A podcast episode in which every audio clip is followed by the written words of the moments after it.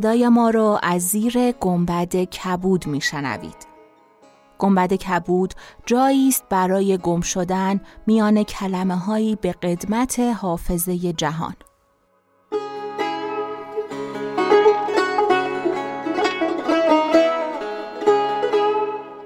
سلام من شقایق جهرومی و دوستانم شما را به زیافت نور و کلمه دعوت می‌کنیم به هفتا دومین قسمت گنبد کبود گوش می‌کنید.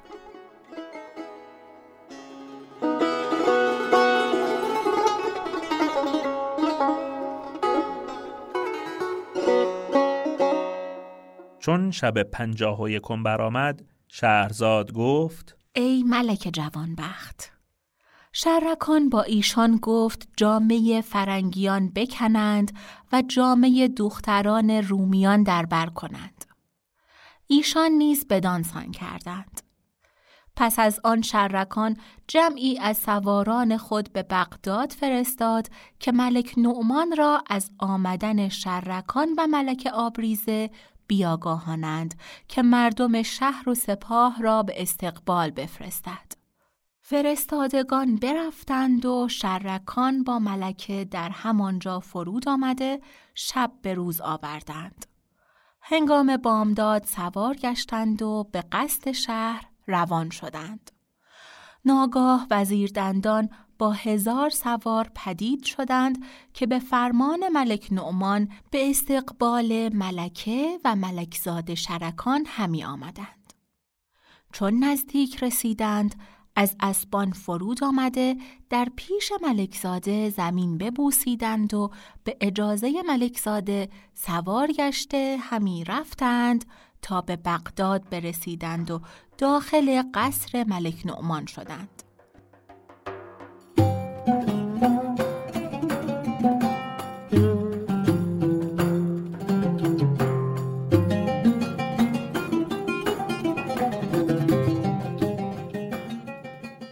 ملکزاد شرکان به پیش پدر رفت و آستان نیاز ببوسید. ملک نعمان پسر را در آغوش گرفت و ماجرا باز پرسید. ملکزاده حدیث خیش از آغاز تا انجام فرو خواند. چون ملک نعمان از نیکویی های ملک آبریزه آگاه شد، رتبه ملکه در نزد او افسون گشت و به دیدار ملکه آرزومند گردید و او را بخواست. شرکان به پیش ملکه رفته گفت ملک تو را می‌خواهد. ملکه اطاعت کرده به آستان ملک نعمان رفت. ملک به فراز تخت برنشسته بود. حاضران را بیرون کردند. جز خاج سرایان کس نماند. چون ملکه حاضر شد زمین آستان بوسه داد و به گفتار نقض سخن گفت. ملک را از فساحت او عجب آمد و به نیکیهای او که به شرکان کرده بود شکر گذارد و تحسین کرد و ملکه را اجازه نشستن داد. ملکه برنشست و نقاب از روی چون آفتاب برافکند. او را حسن و جمال چنان بود که شاعر گفته ای برشکسته سنبل مشکین به نسترن ماه غزل سرای من و سرو سیمتن در پیچ زلف توست هزاران هزار تاب در سحر چشم توست هزاران هزار فن ملک نعمان را از دیدن جمالش خرد به زیان رفت. به خود نزدیک ترش بنشاند. قصر جداگانه ای از برای او و کنیزانش مخصوص کرد. پس از آن از سه گوهر گرانبها تفتیش کرد. ملکه گفت آنها در نزد من است. آنگاه حقه زرین به در آورد و سر حقه باز کرده سه گوهر قیمتی را به در آورد و بر ملک هدیه نمود. از پیش ملک بیرون آمد ولکن ملک را دل با او برفت. پس از آن ملک نعمان ملک زاده شرکان را حاضر آورد و یکی از سه گوهر بدو داد. شرکان از دو گوهر دیگر باز پرسید. ملک گفت یکی از برادرت زوال مکان و دیگری از خواهرت نزحت و زمان است چون شرکان شنید که او را برادری است زوال مکان نام روی بر پدر کرده گفت ای ملک جهان تو را به جز من نیز پسری هست؟ آری هست و اکنون شش سال است. نام او زوال مکان برادر نصحت و زمان است. هر دو به یک شکم بزادند. ملکزاد شرکان از این خبر تنگ دل شد. ولی راز خود پوشیده داشت و گوهر بر جای گذاشته از پیش پدر برخاست و از قایت خشم حیران همی رفت تا به قصر ملکه آبریزه درآمد. ملکه چون او را بدید بر پای خواست و شکر گذاری کرد. او را و ملک را سنا گفت و بنشست و ملکزاده را در پهلوی خیشتن بنشاند. ملکه در روی شرکان آثار خشم بدید و از سبب آن باز پرسید. ملکزاده سبب باز گفت. ملک نومان را از صفیه پسر و دختری هست زو مکان و نزحت و زمان نام. ملک دو گوهر از آن سه گوهر به پسر و دختر داده و یکی را از بهر من نگاه داشته. مرا تا اکنون به زو مکان آگاهی نبود. بر تو نیز همی ترسم که ملک تو را به خیشتن کابین کند که من از او علامت طمع دیدم ای ملک زاده پدرت بر من دست ندارد و من به فرمان او نیستم بی رضای من نتواند مرا کابین کند و اگر به قهر و جبر کابین کند من خیشتن را بکشم.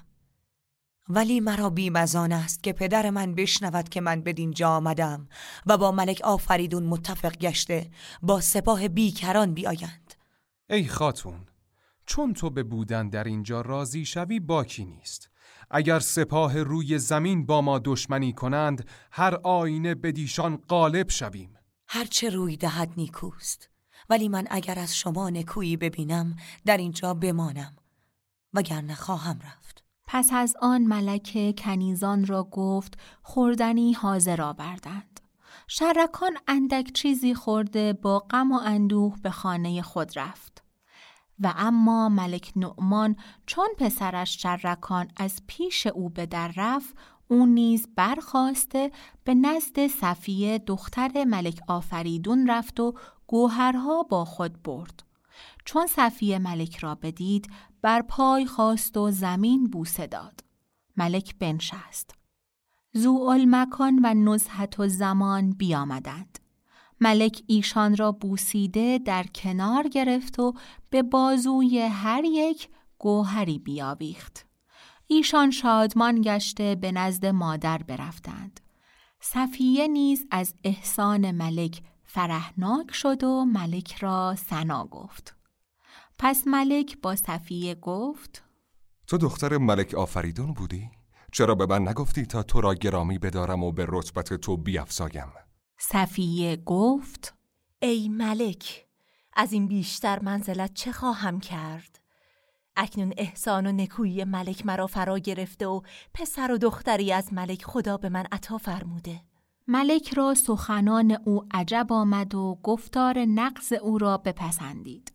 پس بیرون آمده قصری رفیع تر و وسیع تر از برای صفیه و اولادش تعیین کرد و خادمان ترتیب داد و دانشمندان به آموزگاری ایشان بگماشت و بر وجه مقرری ایشان بیافزود.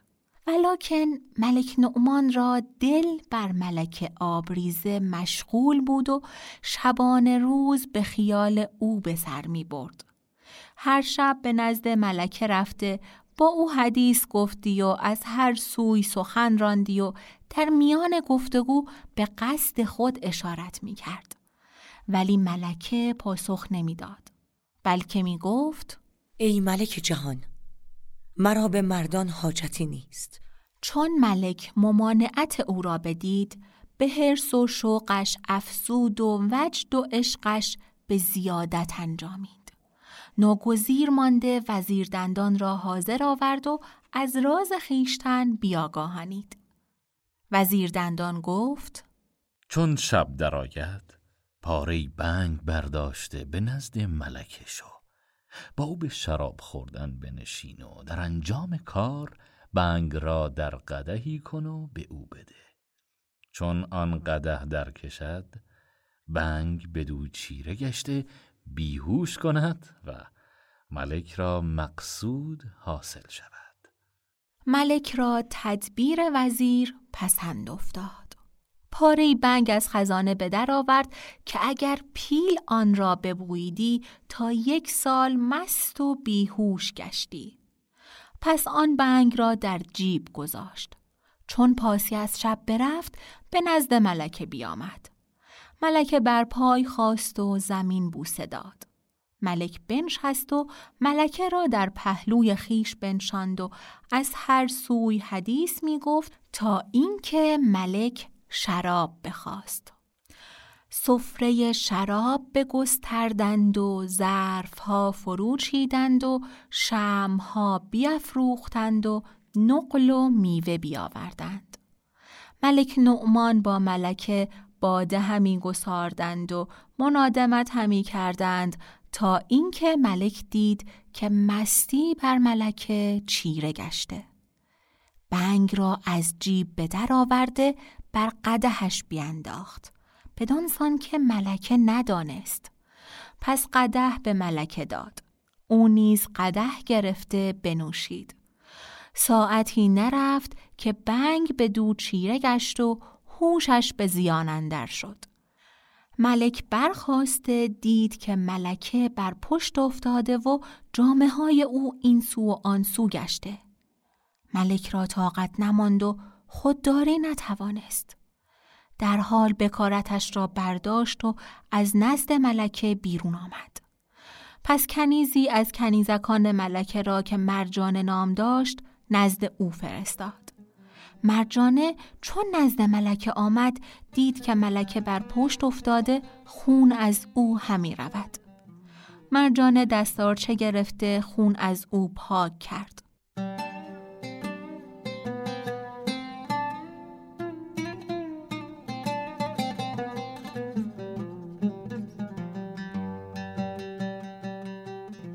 چون بامداد شد مرجانه برخواسته دست و پا و روی ملکه را بشست. گلاب آورده رو و دهان ملکه را با گلاب بشست. ملکه عدسه بزد و پاره بنگ را قی کرده به خود آمد و با مرجانه گفت مرا از کار خیشتن بیاگاهان مرجانه گفت من تو را بر پشت افتاده دیدم و خون از ساقهای تو همی رفت ملکه دانست که ملک نعمان با او درآمیخته. ملول و غمین شد و با کنیزکان گفت هر کس که خواهد نزد من آید من اش کنید و بگویید که بیمار و رنجور است. پس خبر به ملک نعمان رسید که ملکه بیمار و رنجور است. ملک همه روزه شربت و دارو و معجون از برای او همی فرستاد. تا چند ماه ملکه از همه کس پوشیده و در هجابندر به گوشه نشسته بود و ملک را نیز آتش شوق فسرده شد و از ملکه یاد نمی کرد. اما در ملکه آثار حمل پدید آمد. جهان بر وی تنگ شد. کنیزک خود مرجانه را نزد خود خواند و گفت بدان که کس با من ستم نکرده من با خیشتن ستم کردم و از پدر و مادر شهر خیش دور گشتم. اکنون قوت و قدرت از من برفته بر اسب نتوانم نشست. هرگاه من در اینجا بزایم همه کس مرا سرزنش و ملامت خواهند کرد و کنیزکان همه دانستند که ملک نعمان بکارت از من برداشته. اگر من بخواهم به نزد پدر روم به چه رو توانم رفت؟ فرمان تو راست که من خدمت پذیرم.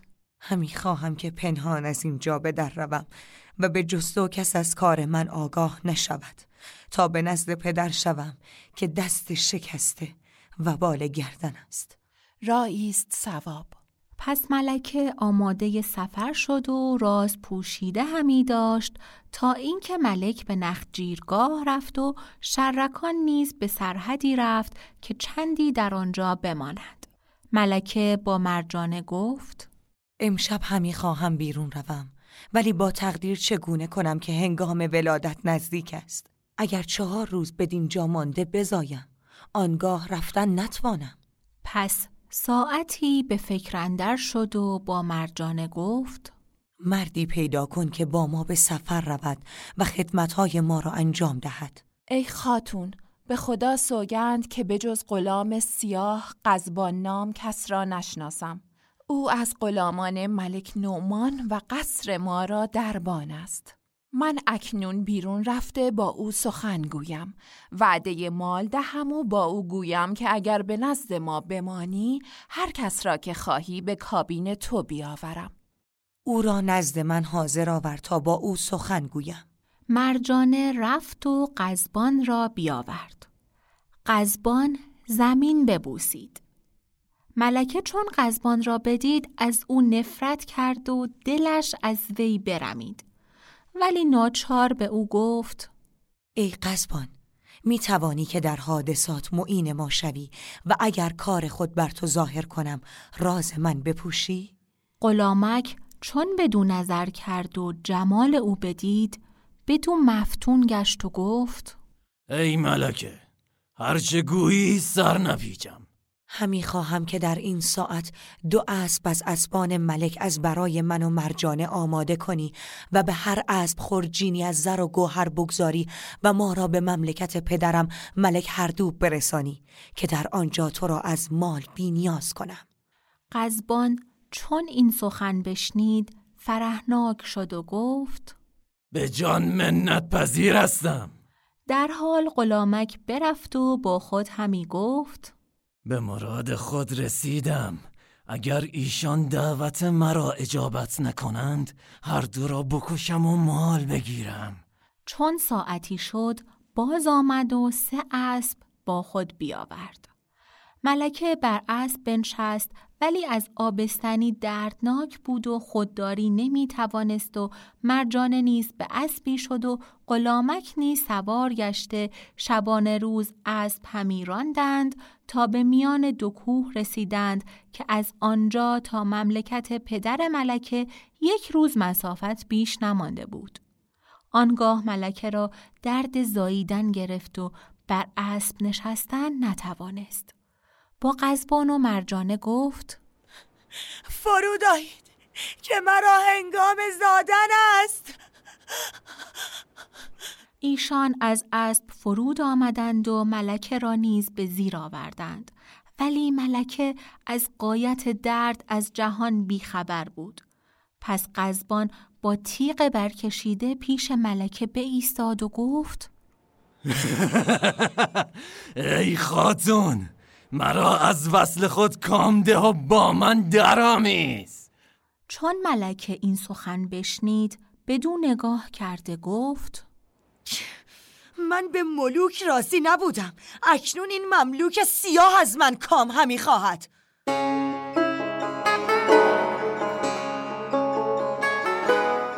چون قصه به دینجا رسید بامداد شد و شهرزاد لب از داستان فرو بست